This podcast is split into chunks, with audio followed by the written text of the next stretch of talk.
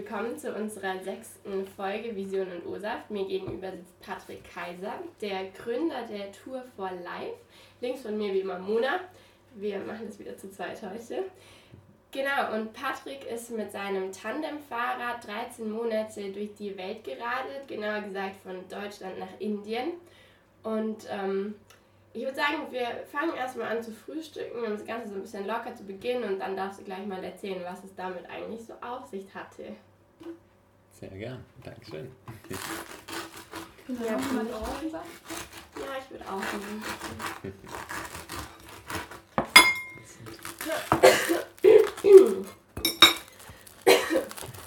Ja, ich muss dazu sagen, ich bin leider ein bisschen krank. Mona und ich haben schon rausgefunden, dass immer einer von uns krank ist bei jeder Aufnahme. Und damit es nicht langweilig wird, wechseln wir uns ab. Und ich habe auch ein scharfes Messer für dich. Ah ja, danke. Genau so, also erzähl doch einfach mal, was ist diese Tour for Life? Was hast du eigentlich gemacht? So, außer, also du bist Fahrrad gefahren, aber. Genau, das trifft genau? schon erstmal ganz gut. Hört sich auch immer gleich erstmal so groß an. Tour for Life ist jetzt aber noch ganz am Anfang oder hat ja erstmal mit mir begonnen, letztendlich aber trotzdem durch die Begegnung schon sehr viele Leute irgendwie involviert. Ähm, ich hatte einfach, äh, 2011 war das schon mal einen äh, Freiwilligendienst gemacht am unteren Zipfel von Indien und äh, bin dann zurückgekommen, habe hier in Tübingen äh, Geoökologie studiert und hatte aber immer den Wunsch, die Projekte und vor allem meine Freunde da unten wieder zu besuchen. Und ähm, dann irgendwann, gerade wenn man auch Geoökologie studiert, kommt man dann halt irgendwie so auf die Idee, ja, Fliegen ist eigentlich nicht die coolste Art zu reisen und vielleicht gibt es auch Alternativen und gerade dieser Zeitdruck und alles immer noch schneller und so dachte ich, warum nicht mal entschleunigen und nochmal ganz gezielt irgendwie auch Studium des Lebens für mich, aber auch ich hatte dann viel über Konflikte und so auch ähm, ein bisschen studiert, Ressourcen und so. Und dachte, das ist eigentlich total spannend. Oder gerade bei meinen Themen Klimawandel, Müllproblematik, Essensproblematik oder so, das halt nicht nur im Hörsaal zu lernen, sondern auch irgendwie nochmal in die Welt zu gehen und zu sagen, okay, wie ist denn? Und bei ganz vielen Problemen ist es gar nicht so, dass es jetzt dran mangeln würde, dass wir da irgendwie Lösungsansätze hätten, sondern dass es halt irgendwie ein Verteilungsproblem liegt oder dass wir nicht genug irgendwie drüber reden und genug zusammen irgendwie die Lösung halt auch um, umsetzen und dachte deshalb für Frieden ist irgendwie Kommunikation die, die größte Grundlage und es wäre ganz toll, wenn ich einfach mit Menschen ins Gespräch gehe und viel auch helfe, irgendwie meinen Teil dazu beitrage, irgendwie Vorurteile abzubauen und zu sagen, okay, wir haben da ganz viel im Kopf, aber wissen eigentlich überhaupt nicht, was irgendwie in Pakistan wirklich los ist oder wie die Leute da drauf sind oder mhm. auf was für eine Zukunft wir auf diesem einen Planeten zusammen halt irgendwie zustellen. Und deshalb dachte ich, okay, warum denn nicht mit dem Fahrrad nach Indien runterfahren? Und dadurch, dass dann zu der Zeit auch noch ein blinder Freund aus Indien zu Besuch war, mit dem ich damals im Freiwilligendienst gearbeitet habe, kam ich dann irgendwie noch so auf dieses äh, Fahrradfahren zu zweit. Da sind wir dann hier ganz viel, eben gerade Blinde radeln auch super gern, aber oft dann, wenn sie gerade Fahrrad fahren wollen, gibt es keinen, der mitfahren will. Und dann habe ich das gemerkt, dass die voll Fahrrad begeistert sind und dachte ich, ja wow, wenn ich eh schon mit dem Fahrrad runterfahre, dann wäre es eigentlich voll die coole Idee, einfach noch einen zweiten Sitz dazu zu nehmen. Und es mhm. finden sich bestimmt Leute, die da irgendwie Lust haben mitzuradeln.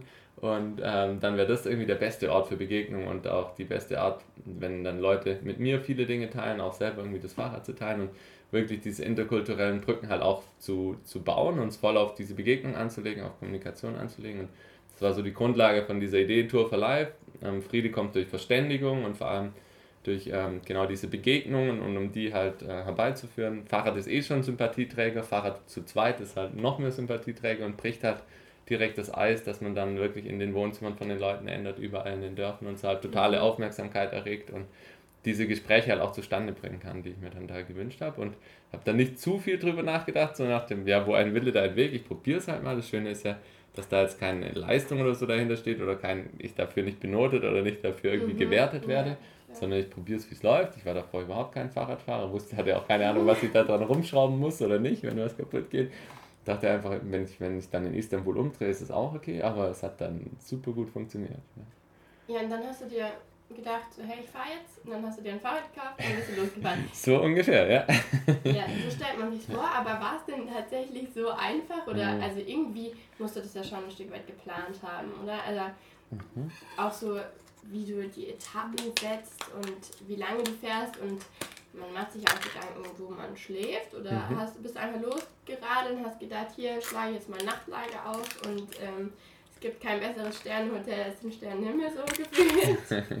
Genau, hört sich schon gut an. Es ist tatsächlich am Anfang nicht so einfach, vor allem aus unserem Hintergrund kommt. Das heißt, wir in Deutschland sind schon sehr organisiert, die geplante mhm, yeah. Menschen auch. Mhm. Ähm, so ganz einfach ins Blaue geht es bei uns dann doch nicht. Das wünscht man sich manchmal, aber man merkt ja in jedem Urlaub, dass man es eigentlich trotzdem nicht schafft, mit dem mhm. Kopf so komplett auch rauszusteigen und es einfach mal auf sich zukommen zu lassen. Wir sind alle so, dass wir dann vorbuchen und irgendwie was. Also oft halt sich ja. total in die Planung und Absicherung und so ging es ja auch mir. Also ähm, klar war ich da vielleicht schon ein bisschen ähm, ja, jetzt lockerer wie jetzt manche andere, aber ich, auch ich hatte schon noch irgendwie die Befürchtung, gerade auch mit der Idee, ich meine, das äh, kannte ich halt sonst niemand, der sonst mit so einem Tandem irgendwie rumfahrt und wusste ja auch überhaupt nicht, oft kann man sich ja informieren, wie es bei anderen war, aber da mhm. wusste ich überhaupt nicht, wie, nicht wie es jetzt halt irgendwie dann funktioniert, ob sich da überhaupt Leute finden, ob ich mich dann total selber äh, ja, dann äh, sag, okay, was war das für eine blöde Idee, da jetzt allein, alleine mit dem Tandemfahrrad da runterzufahren und einen abzustrampeln. Mhm. Und ähm, so gesehen haben wir natürlich schon da so ein bisschen Planungsansprüche ähm, davor vor allem. Und so ging es halt auch mir und das hatte ich am Anfang noch nicht ganz frei das Konzept gestaltet, sondern ähm, mir dann halt gedacht, ich strukturiere es ein bisschen vor und frage doch einfach mal zum Beispiel jetzt die Blindenverbände an, dass die die Idee verbreiten können und sagen, okay, wer hat denn Lust von euch mitzuraten, weil da wusste ich ja, die haben ganz viele Lust. Die haben auch schon einen großen ähm, Vorteil in Sachen Vertrauen, also was mhm. einfach angeht. Das haben, auch, haben wir auch schon viel teilweise verlernt, weil wir so selbstständig sind und auch immer alles haben. Wir müssen gar nichts teilen und so. Ähm, also selten, da tun sich viele hierzutage schon eher schwer, was anzunehmen und so. Auch, und mhm da dachte ich schon, oder hat es mich dann selber wieder sehr positiv überrascht, wie das halt, ähm, gerade zum Beispiel die Gemeinschaft der Blinden uns da ein bisschen was voraus hat, weil da dann die, die Antwort enorm war. Also ich habe da irgendwie ein paar Freunde angeschrieben, die haben es weitergeleitet und plötzlich haben die das alles durch ihre ganze Netzwerke geschickt und verteilen und E-Mail rundschreiben ja, und so. Und ich hatte Anfragen. Ja, du viele. Genau, ich hatte zu viele Anfragen und war schon ausgebucht bis runter in die Türkei quasi. Ähm, oh mit Leuten, die einfach sich selber dann schon so geplant haben. Ja, ich fahre zwei Wochen damit bis zu dem äh, Bahnhof in Bratislava und dann fährt der nächste zwei Wochen bis äh, nach Sofia und dann fährt der nächste zwei Wochen. Also es sind, nee, quasi schon auch über die Ländergrenzen weg. Das waren so. dann quasi, ähm, die Leute in Deutschland hatten halt die Freunde in Wien, die Freunde in Wien hatten die Freunde in Ungarn Ach, und die Blindenverbände das heißt, waren halt. tatsächlich quasi vor Ort aufgegabelt und nicht, dass die jetzt dahin kamen. Genau, um ja. Gab es beide Varianten. Es gab Leute, die sind mir auch hinterher, weil sie, weil sie so hartnäckig auch angefragt haben und gesagt haben und ich dann gerade in dem Moment noch gar nicht geplant habe und gesagt, okay, ja, ist cool, wenn du mit dem Zug halt dahin fährst und dann mithadelst, mhm. geht es auch.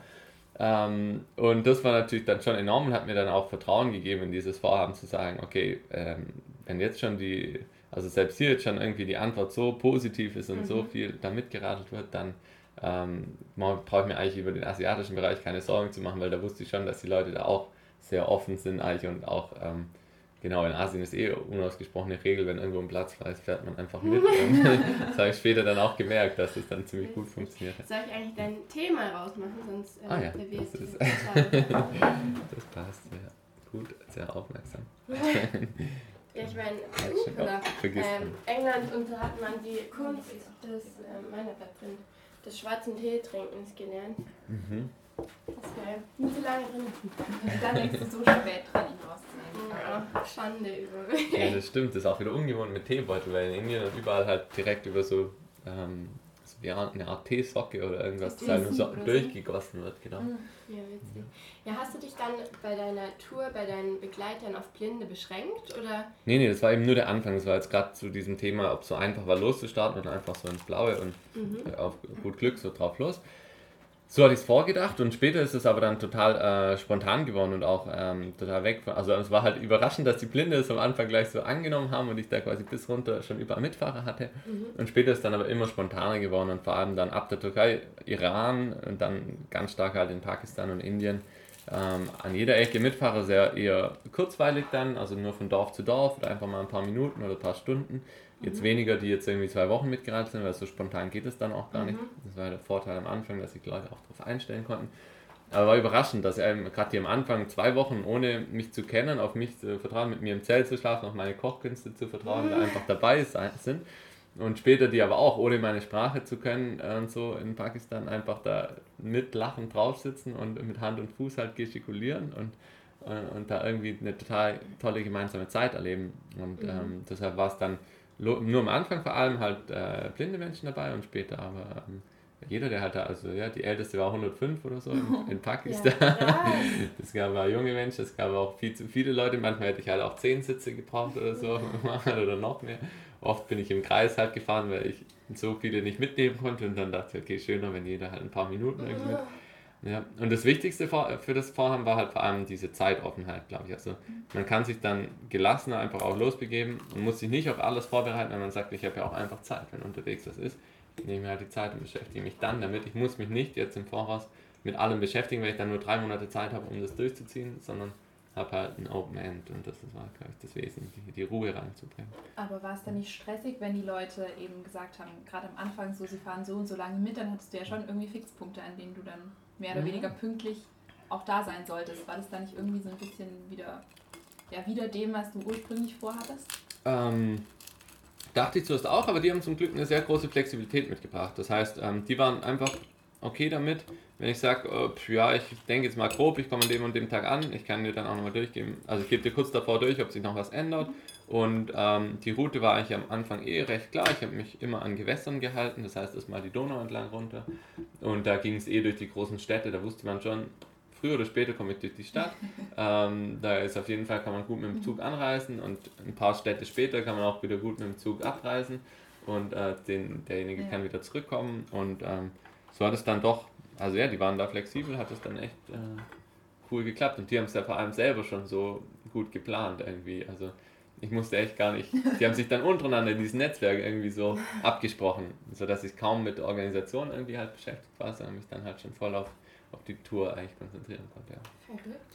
Und ähm, wie war das mit den sprachlichen Varianten? Wenn du jetzt sagst, ja, mit Hand und Fuß gestikuliert mhm. und irgendwie versucht zu verständigen, stelle ich mir relativ schwierig vor, den Menschen dort über Gesten beizubringen, dass du jetzt mit dem Fahrrad in die und die Richtung weiterfährst und ob sie nicht mitfahren möchten, mhm. weil ist ja dann auch irgendwie so ein organisatorisches Ding, dass man mit denen absprechen muss, so wo lasse ich dich wieder raus und ja. wie machen wir das mit der Verpflegung unterwegs und was ist das hier eigentlich für ein Ding, so klar, ich bin jetzt mit meinem Fahrrad, aber warum sollte ich da jetzt jemand anderes dazusetzen und mitkommen? Also stelle ich mir witzig vor, dass irgendwie nur über Hand und Fuß.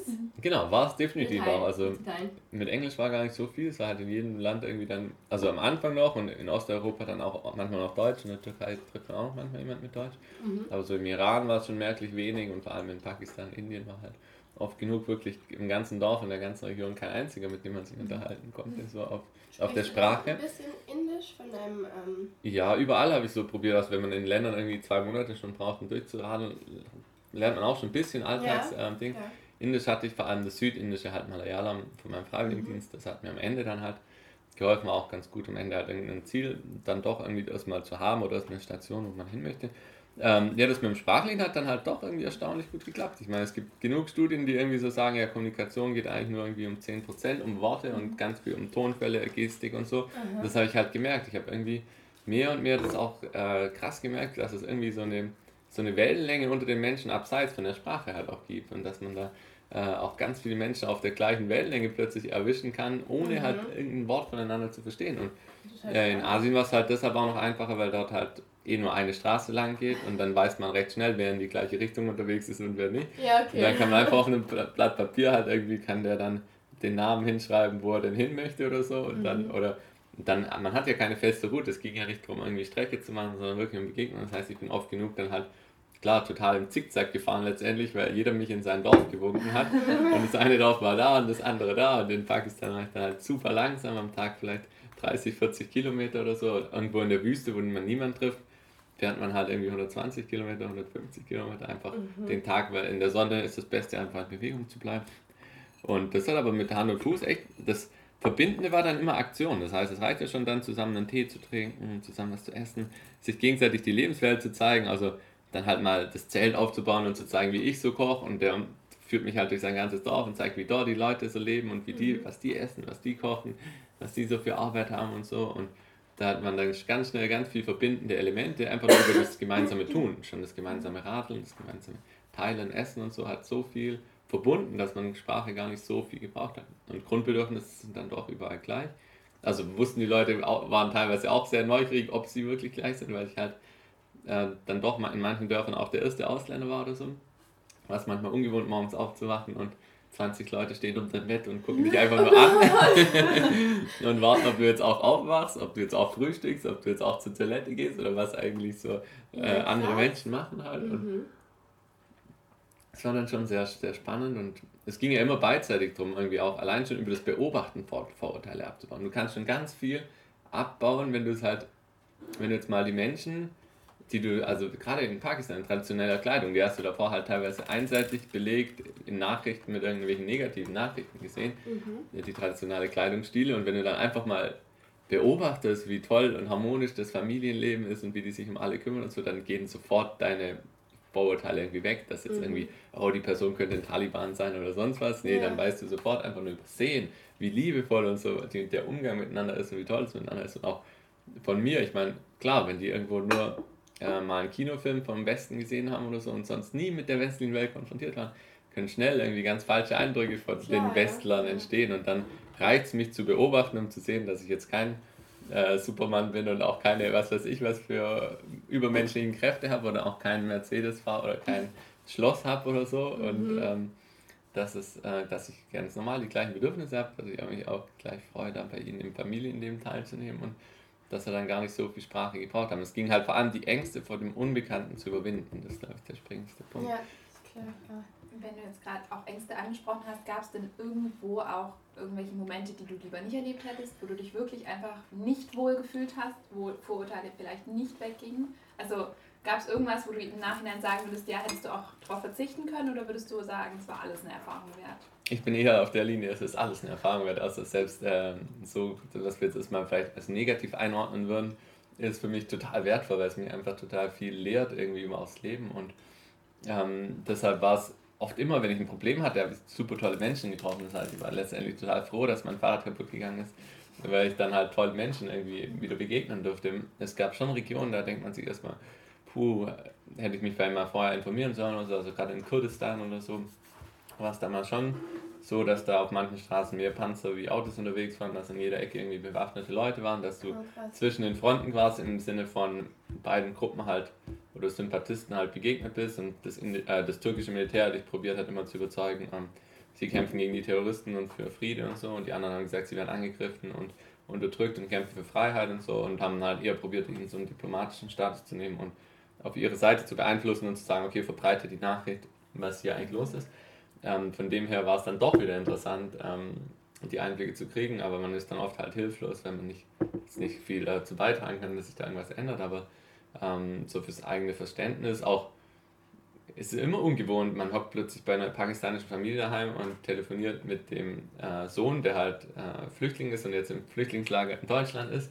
Und da, dann ist ganz spannend. Man ist bei ihm daheim, daheim er ist bei, im eigenen Land irgendwie daheim und äh, man kann erstmal nicht so viel jetzt mir selber ging es dann in dem Moment total gut und ich war total froh, bei der Familie so gastfreundlich aufgenommen zu werden und ihm ging es vielleicht total schlecht in ja, irgendeinem ja. Flüchtlingslager, dann kann man erstmal nicht viel machen, denkt man sich schon, hm, ähm, ja, ich radel hier freiwillig in die andere Richtung und Menschen sind gezwungen, in die andere Richtung zu fliehen, hätte ich auch daheim was machen können und so. Reflektiert man sich halt oft, aber es war jetzt nie äh, negativ in dem Sinne, dass ich sage, puh, da hätte ich irgendwie echt äh, drauf verzichten sollen. Also mhm selbst die Einblicke, wenn man dann doch mal wieder in irgendwelche Gegenden kommt, wo, ähm, oder wenn man mal weg ist von seinem Fahrrad, wo man dann doch in so ein touristisches Mal eingeordnet wird, das mir ganz selten passiert und Leute dann nur auf Geld irgendwie aus sind und sich nicht als Mensch-zu-Mensch-Begegnung wahrnehmen, sondern nur in diesem Business, ähm, lehrt einen ja dann doch irgendwie was über das äh, Funktionieren. Oder ja, auch in, in Dubai oder so fand ich es total schrecklich. Ähm, aber äh, war dann spannend letztendlich trotzdem, das so den Vergleich zu haben. Mhm. Ja auch von der Offenheit, von der Zeit, die Menschen haben, von der Begegnungsfreudigkeit oder halt nicht. Ja. Aber in so eine richtig brenzlige Situation in dem Sinne bist du da nie gekommen, wenn du jetzt sagst, du bist auch mit Militär in Kontakt gekommen und ähm, bist dadurch Gegenden geradelt, die schon ein bisschen bedrohlich vielleicht mhm. gewirkt haben. Es war nie so, dass da irgendwie deine Reise eben in Gefahr war oder so.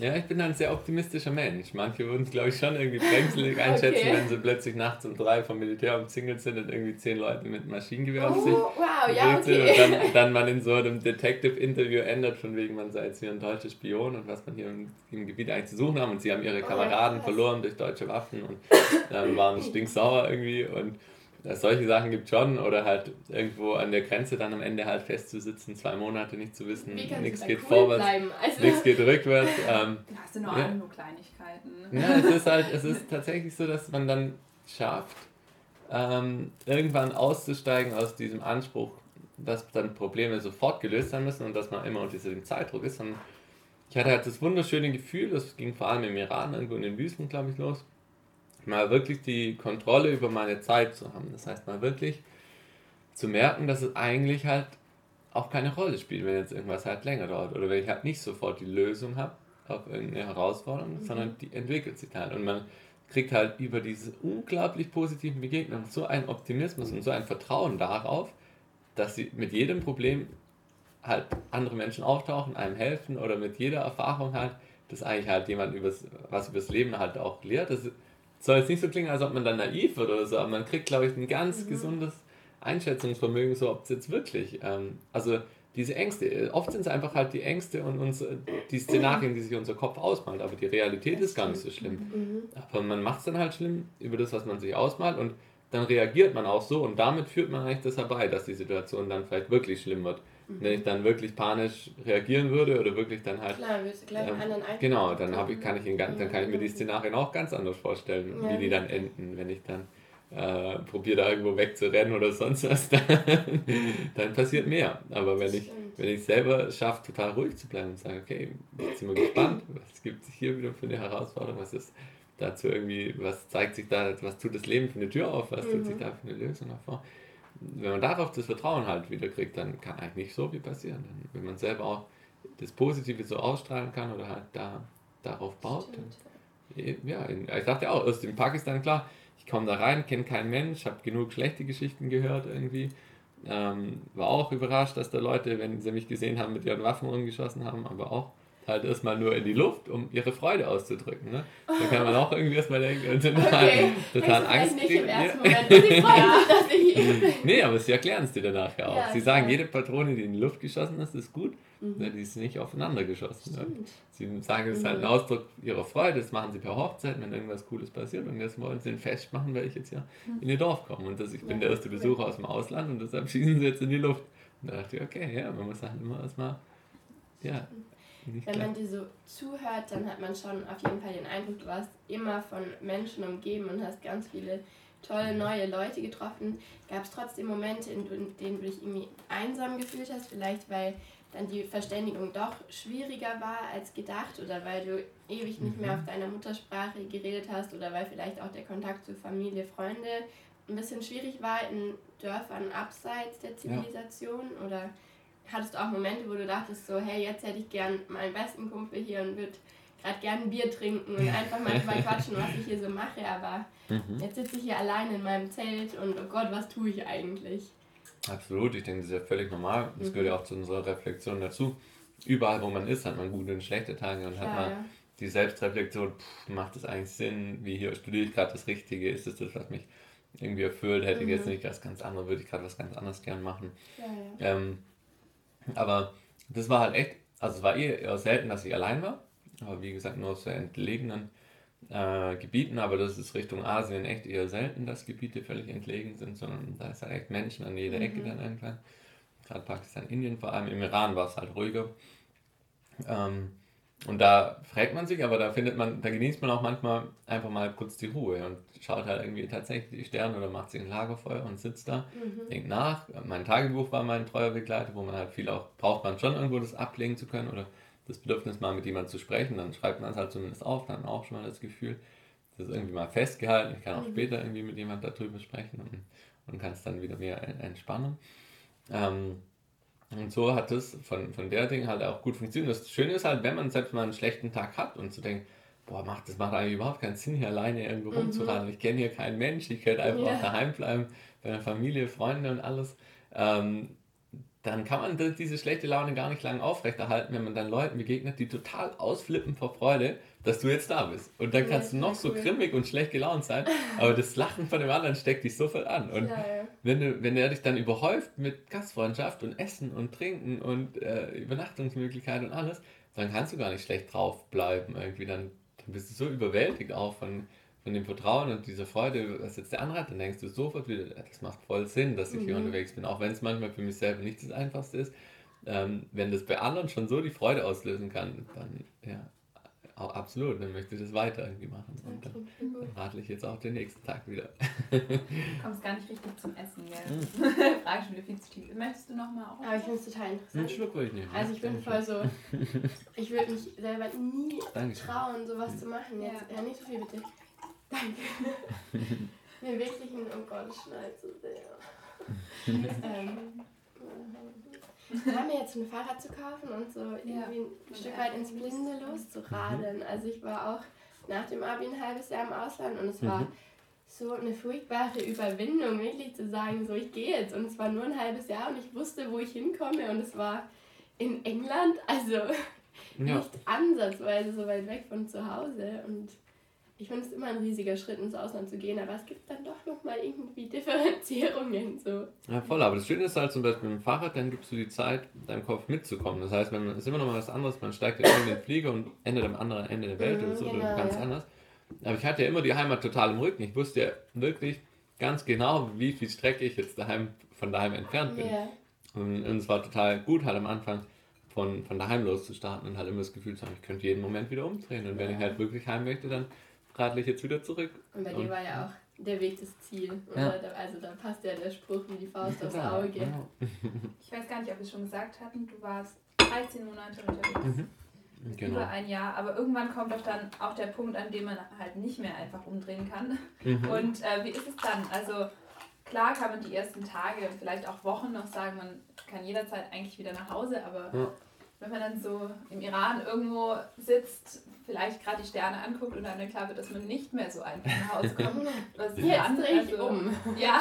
Mhm. Ja, dann denkt man sich, dann probiert halt tatsächlich weiter nach vorne irgendwie halt, aber also ähm, wenn halt kein Zurück mehr geht. So richtig dann. ja immer. Also wir sind ja vor allem in meinem luxuriösen Status, man es geht ja allein schon los damit, dass ich halt einen deutschen Reisepass habe, kann ich jederzeit zu irgendeinem Flughafen gehen und sagen, okay, jetzt will ich wieder heim. Mhm.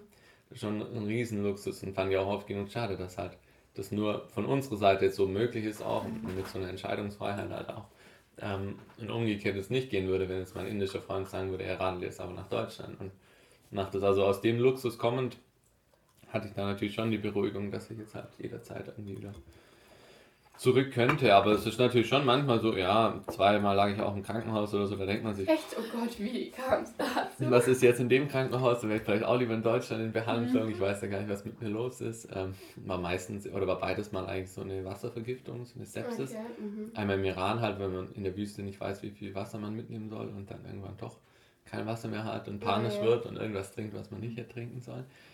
Und die Ärzte auch kein, keine Kommunikation, also kein Englisch oder so können. Das war einfach spannend mit ihrer Pantomime. Oder in Indien halt oh. die Hygienezustände ganz anders sind in so einem Krankenhaus, wo man sich dann überlegt, ja, da hatte ich auch nochmal, da war ich bei einer Familie, die haben zwar schon immer gesagt, sie filtern das Wasser, aber ähm, mir ging es immer schlechter und irgendwann habe ich herausgefunden, die haben halt nur Sock-filtert Wasser, das heißt, die haben einfach nur eine Socke halt an die Leitung gehängt und das war dann der Filter. Oh ja, Hat für meinen Organismus halt nicht ausgereicht und, und dann war ich halt nochmal im Krankenhaus. Aber ähm, nee, das ging dann irgendwie trotzdem alles und ja, hat mich selten so irgendwie jetzt das. Mir, mein Ziel war dann schon eher immer halt unbedingt auch meine Freunde und Projekte da. Ich glaube, es ist noch mehr, wenn man so ins Ungewisse radelt und wirklich nicht weiß, ähm, ich komme nirgends an, wo ich mich mal wieder daheim fühlen kann oder wo ich wirklich langjährige Freunde habe oder so. Aber ich wusste ja, wenn ich in, am unteren Zipfel von Indien ankomme, da habe ich da halt auch super gute Freunde und ich will die unbedingt wiedersehen und ähm, meine Heimat sehe ich dann schon wieder, aber halt alles zu seiner Zeit. Ja. Du hast vorhin von deinem Tagebuch gesprochen, was ich mich gefragt habe. Man muss sich ja unglaublich reduzieren bei so einer Reise. Mhm. Also da geht es ja um Gottes Willen nicht um irgendwas Materielles, sondern eben funktionelle Dinge, mhm. die man wirklich braucht. Und jetzt mal abgesehen von Essen, Trinken, Kleidung, was waren denn so Sachen, auf die du auf keinen Fall hättest verzichten wollen, wie jetzt zum Beispiel dein Tagebuch, die mhm. dich irgendwie begleitet haben und die dir einfach ganz viel wert waren, obwohl es vielleicht nur kleine Sachen waren? Oder? Na, die Selbstständigkeit war schon eines der wesentlichen Sachen. Also mein Zelt und mein Kochequipment mhm. war irgendwie schon ganz wichtig, weil ich dann halt ins Blaue radeln konnte, weil ich wusste, Klar, auch ja. wenn ich niemand finde und bei niemand übernachten kann, steige ich mein Zelt auf, brauche mir was mhm. und dafür finde ich morgen wieder Leute und treffe wieder Personen. Aber eben, das Tagebuch war ganz wesentlich. Ähm, ansonsten ja, eher halt so ein paar persönliche Erinnerungsstücke, irgendwie Glücksbringer von Freunden. Mhm. Oder vor allem auch, äh, die Idee war auch so, an meinem Fahrrad immer Wünsche für die Welt zu sammeln. Das heißt, es hatte lauter bunte Bänder an meinem Fahrrad, die eigentlich jetzt so nichts wert sind, aber dadurch viel wert wurden, weil das quasi von Menschen überall auf dem Weg kam, ganz, ganz viel auch am Anfang. Und quasi jeder, der mir begegnet ist, oder ganz viele davon halt ähm, mir noch so Wünsche mitgegeben haben oder die dann sogar aufgeschrieben haben auf irgendwelche mhm. Bändel und dann an mein Fahrrad gebunden haben und auch Leute gesagt haben, obwohl sie jetzt selber nicht unterwegs sein können, finden sie es total wertvoll und schön, dafür mir mal ihre Wünsche für die Welt mitzugeben und den Wunsch damit halt auf Reise zu schicken. Mhm. Und das war echt äh, wunderschön, dass da, keine Ahnung, muslimische Frauen haben da ihr Kopftuch zerschnitten und da was draufgeschrieben und da hingebunden und so und dann ist es halt für mich total viel wert geworden, plötzlich da hunderte von Wünsche an meinem Rad zu haben, die mhm. ich immer angucken konnte. Auch oft habe ich es ja nicht verstanden, was da jetzt steht, aber ich habe mich einfach mhm. gefreut, dass ich die mittragen kann und die mir jetzt mitgegeben wurden. Mhm. Ähm, und sich Leute tatsächlich so viel anders wünschen und ähm, wir tatsächlich so viel zusammen ja irgendwie halt in Kommunikation gehen können, ähm, wie wir das halt einen Ort gestalten, wo wir alle wirklich äh, Verwirklichungschancen haben und uns gut geht und ähm, wir da coole Zukunftsaussichten irgendwie haben. Ja. Du hattest vorher noch diese, diese, diesen Optimismus angesprochen, also mhm. irgendwie eine veränderte Einstellung. Warst du schon immer einfach der optimistische Typ oder kam das erst? Und wenn es erst kam, wie viel davon hast du dann wieder mitgenommen jetzt zurück nach Deutschland? Und mhm. also wie viel bist du jetzt noch der Mensch, der quasi dort mit dem Fahrrad gefahren ist? Puh, das ist natürlich schwierig zu sagen. Da müsste ich die Leute fragen. Also müsste ich jetzt wieder Leute sehen, die mich auf der Tour erlebt haben. Ähm, zu meinem Optimismus ist nicht immer so. Also ist gerade, ich glaube, ähm, also gut, zum einen mal dieses äh, andere Welterleben, damals im Freiwilligendienst hat mir schon viel geholfen, andere Blickwinkel einzunehmen, mhm. zum Beispiel auch nicht nur aus dem materiellen Blickwinkel zu schauen, sondern halt auch, okay, wer ist arm oder reich an was, nicht an Geld, sondern an vielen Dingen kann man reich sein. Ähm, und das hat mir viel Optimismus gegeben, wie damit Leute auch anders umgehen können, weil ich immer davor schon so dachte, uh, es passiert so viel Schlechtes, dann hat so viel Armut, so viel Hunger, wie geht es den Leuten, was kann man ändern? Ähm, aber ja, das überrumpelt einen dann doch so, als, gerade als Geoökologie, da hat man so viel Studium mit Szenarien, die alles andere schön sind, wo man so manchmal seinen Optimismus echt entzogen kriegt, wenn man irgendwie die neuesten Klimaszenarien anguckt oder Flüchtlingsprognosen mhm. oder irgendwelche Hungersprognosen und sonst mhm. was, dann hat man oft irgendwie pff, so, ja, was, was machen wir da eigentlich? Aber die, die, Tour hat das halt enorm wieder ins andere gezogen und halt mein Vertrauen auf die Menschheit so stark ge, gestärkt irgendwie. Das ist halt, es gibt immer ein paar solche Leute, die schaffen irgendwie alle Nachrichten mit negativen Dingen zu füllen, aber wenn man das sich mal prozentual anschaut, ist halt so ein kleiner Teil, weil der Großteil der Menschen will einfach nur in Friede leben, will einfach nur mit ihren Familien, mit ihren Freunden mhm. einfach das machen, was ihnen Spaß macht, sich ausleben, was gestalten und so, Teil von dieser Welt sein und das ist halt so toll, wenn man das dann wieder sieht.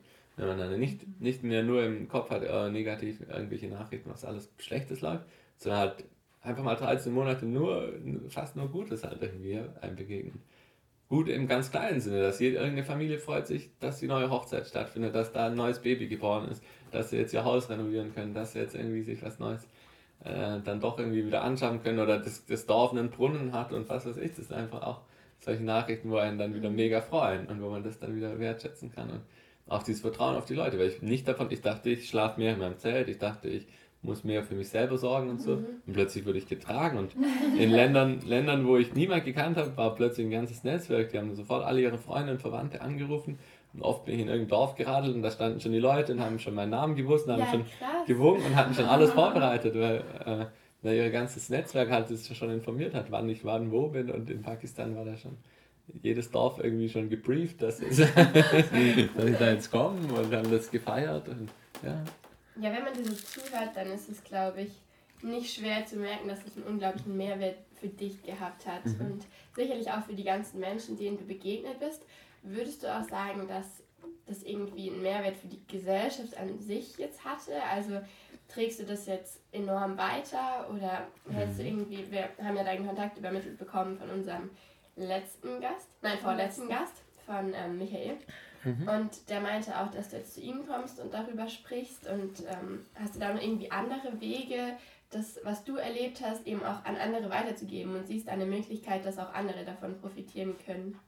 Ja, es geht vor allem halt um die grundlegende Botschaft, halt vielleicht Ängste zu überwinden, dass hinter Angst oft Begeisterung liegt mhm. und dass man wirklich diese interkulturellen Brücken feiert, anstatt irgendwie davon jetzt irgendwie so skeptisch sich irgendwie abzuwenden oder zu sagen, oh, wir müssen aufpassen, was ist unsere Identität, was ist die andere Identität und so. Ähm, und es ging schon über die eigentliche, Be also erstmal doch viele Leute, wenn man einfach 13 Monate sich nichts anderes vornimmt, als Leuten zu begegnen, mhm. kann man mhm. ganz schön vielen Menschen begegnen. Ja. Und wenn es dann oft ganze Dörfer sind, hat man auf einen Schlag halt ein bisschen mehr. Ähm, oder in Indien ist halt nicht so, dass man dann mit irgendeiner Botschaft über Facebook ein paar tausend Leute erreicht, sondern die sitzen dann halt in Person vor einem mhm. irgendwie, wenn man da an so Unis dann spricht oder irgendwo in öffentlichen Räumen. Und ähm, so ist es halt auch, auch hier, also neben dem, dass halt einige Zeitungen oder irgendwelche Magazine oder sonst was halt auch darüber schreiben, dass es mhm. Interviews gibt, so wie jetzt, oder dass es ähm, halt eben Vorträge auch gibt, wo ich, wo ich sage, also egal ob man gern spricht oder nicht, man kriegt es regelrecht aufgetragen von all den Menschen.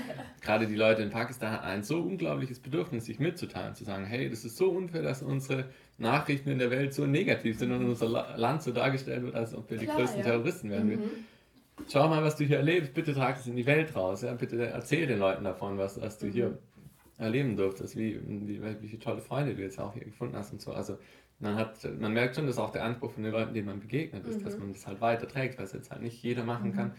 Und ja, bei den Zeitungen und so, im Ausland vor allem weiß man zwar nicht immer, was die jetzt wirklich darüber schreiben oder welche die Botschaft. Über dich berichtet? Ja, ja, aber sprachlich ist da ja oft okay. immer irgendwie das Thema, wenn du ein Interview führst in der Sprache, die du überhaupt nicht kannst. Ähm, ja, okay. ist immer spannend, was, was dabei rauskommt. Und ähm, oft hatte ja auch jemand vorne drauf sitzen dann auf meinem Fahrrad, der auch halt irgendwas geplappert hat, aber mit dem ich auch nicht ja, äh, kommunizieren konnte, was ich jetzt wirklich mache. Aber so zumindest dieses Frieden und Kommunikation und so, das konnte man immer irgendwie ein bisschen mhm. einbringen.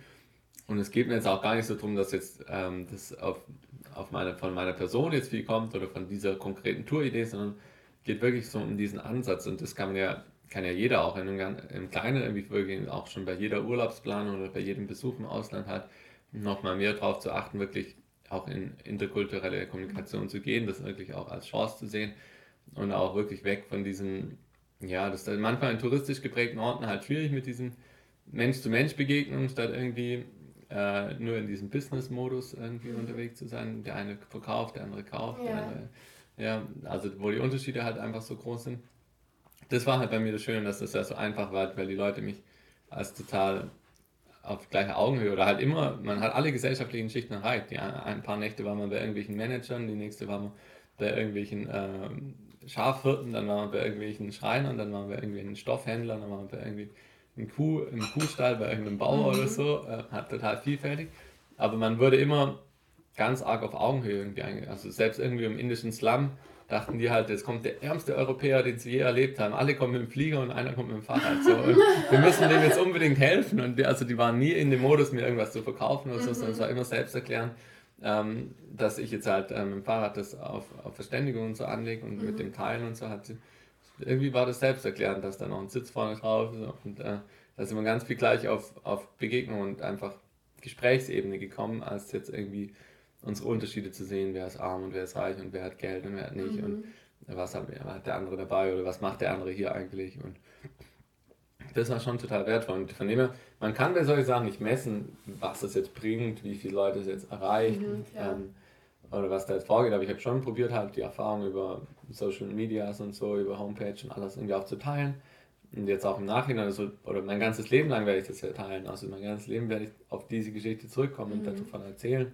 Und ähm, ich denke, das ist für mich mehr als genug, was ich, was ich damit irgendwie beitrage. Also Leute erreichen kann irgendwie so. Es geht jetzt nicht darum, in was weiß ich. Also das Kleine ist halt oft auch schön, ja. Und für mich ist halt wirklich das wichtig, wenn ich ein paar Menschen irgendwie das noch mit als nochmal auf den Weg gehen kann oder die, die meine, von meiner Geschichte halt irgendwie auch nochmal da mehr vertrauen oder mehr Ängste überwinden können, dann ist das für mich eine tolle Sache, ohne den Anspruch zu haben, was weiß ich, für ein Riesenprojekt zu werden oder so.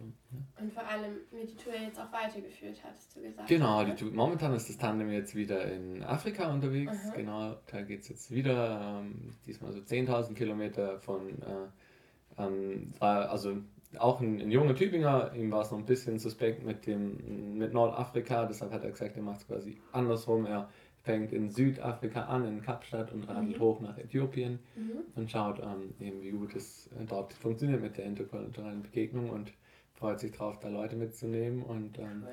genau das, äh, die Tour für Life Afrika ist halt äh, fortzuführen. Ja. Ist das noch dein Fahrrad oder ist das neu?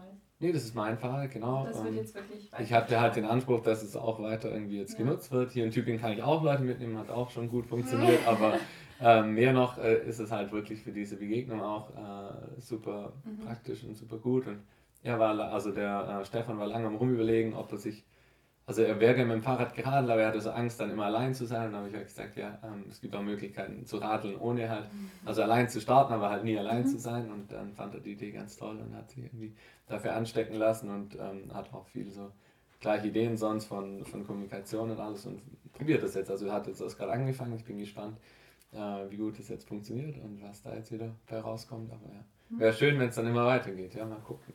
Gibt es da jetzt einen Zeitplan? Also im Sinne von ungefähr so und so lange möchte unterwegs sein oder ist es also auch einfach so, es geht halt so lange, wie es geht? Mhm, ich glaube, es geht halt so lange, wie es geht. Bei ihm war halt schon erstmal eine grobe Idee, so ein halbes, dreiviertel Jahr, muss man sagen. Okay. Bei mir war es wirklich offen, weil ich auch dachte erst, ich würde in Indien länger noch in Projekten irgendwie dabei sein oder wollte ja auch also hat er unfreiwillig dann nach 13 Monaten irgendwie geändert vom indischen Militär her an der Myanmar-Grenze, sonst wäre ich weiter oh, noch okay. nach Peking und von dort mit der transsibirischen Eisenbahn nach Moskau und von dort wieder heim. Da wäre ich nochmal bestimmt bis zu einem Jahr oder so länger unterwegs. Aber ich hatte ja gedacht, vielleicht komme ich nach drei Jahren wieder. Vielleicht Weiß ich nicht. Ja.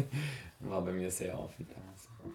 Wenn du könntest, was wäre eine Sache, die du an unserer Gesellschaft ändern würdest? Egal was es ist und egal ob es möglich ist oder nicht. Was würdest du ändern wollen? Puh, ja, schwierige Frage. Ähm, ich denke, es ist wirklich Verwirklichungschance halt für alle. Wir haben ganz viel, nicht nur im Materiellen, sondern gerade auch an ähm, Charakteren, an Potenzialen, an, an Menschen ganz viel Verschwendung statt Verwendung irgendwie. Also es läuft da total viel schief. Wir haben eigentlich mehr als genug Talente und mehr als genug Ressourcen und so, um die Welt richtig cool zu gestalten. Und da finde ich halt ähm, den Spruch vom, vom Mahatma Gandhi auch ganz passend immer, dass er sagt halt, ähm, wenn wir halt auch nur die Hälfte von dem machen würden, was wir machen könnten, dann wären eigentlich schon alle unsere Probleme gelöst. Also wir, wir müssen gar nicht so darauf warten, dass wir jetzt nochmal irgendwas mhm. erfinden. Wir, wir haben eigentlich fast alles. Alle Handwerksteile ähm, haben wir irgendwie da. Ähm, man müsste es halt umsetzen und ähm, da finde ich halt Verwirklichungschancen für alle. Weil jeder hat so viel Potenzial, jeder hat so ein enormes so eine enorme Schaffenskraft und könnte so cool was beitragen und wird so oft in eine Rolle gedrängt, wo er nicht der Mensch sein kann, der er eigentlich wäre und wo sich die Welt nicht so entfalten kann und nicht zu so einem schönen Ort werden kann, wie er eigentlich sein könnte. Ja. ja. ja ist doch eigentlich so ein schöner Appell zum Abschluss, dass wir alle ein bisschen mehr schauen, was wir so aus uns machen und irgendwie uns selbst verwirklichen. Genau. Und ja, dann danke ich dir auf jeden Fall für ein super spannendes Gespräch. Also ich fand es wirklich richtig interessant, total beeindruckend vor allem. Und ja, schön, dass du da warst. schön, dass ich da sein durfte. Und danke fürs Frühstück. Sehr gerne.